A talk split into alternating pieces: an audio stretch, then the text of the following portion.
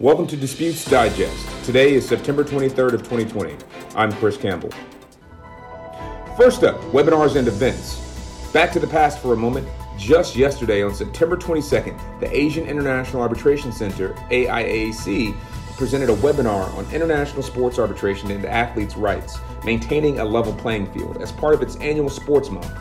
Contact the AIAC, which may maintain a recording of that event.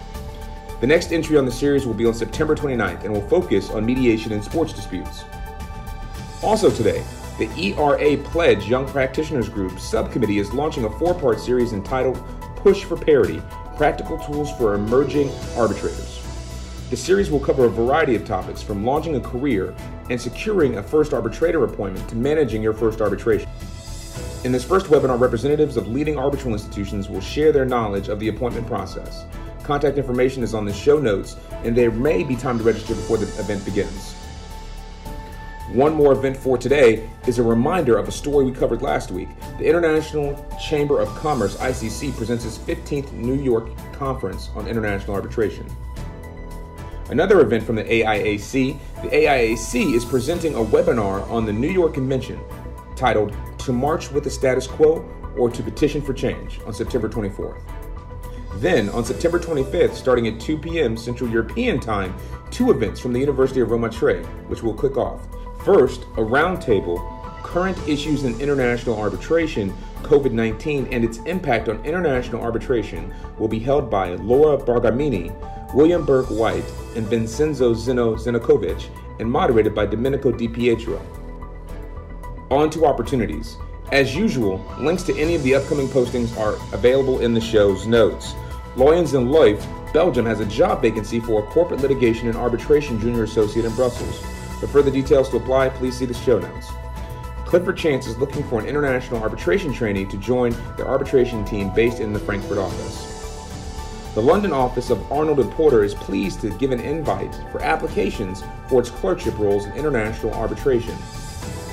Here's a new Young Practitioners Group alert. The ECUV YAP is a network that seeks to promote social and academic interaction with the aim of promoting the participation of young Ecuadorian lawyers and students or with those with links to Ecuador in domestic and international arbitration.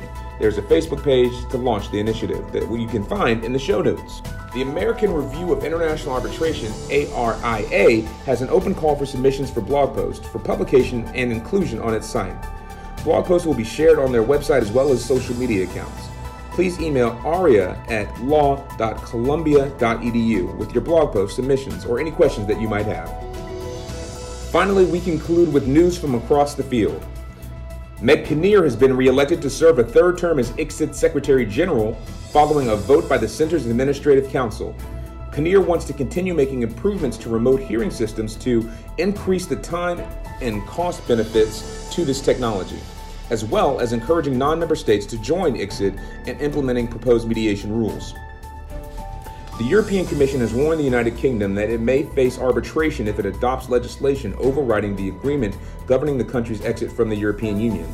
In a press release on September 10, the Commission said that it would not be shy in using a mechanism under the Brexit withdrawal agreement to bring a case before the Permanent Court of Arbitration.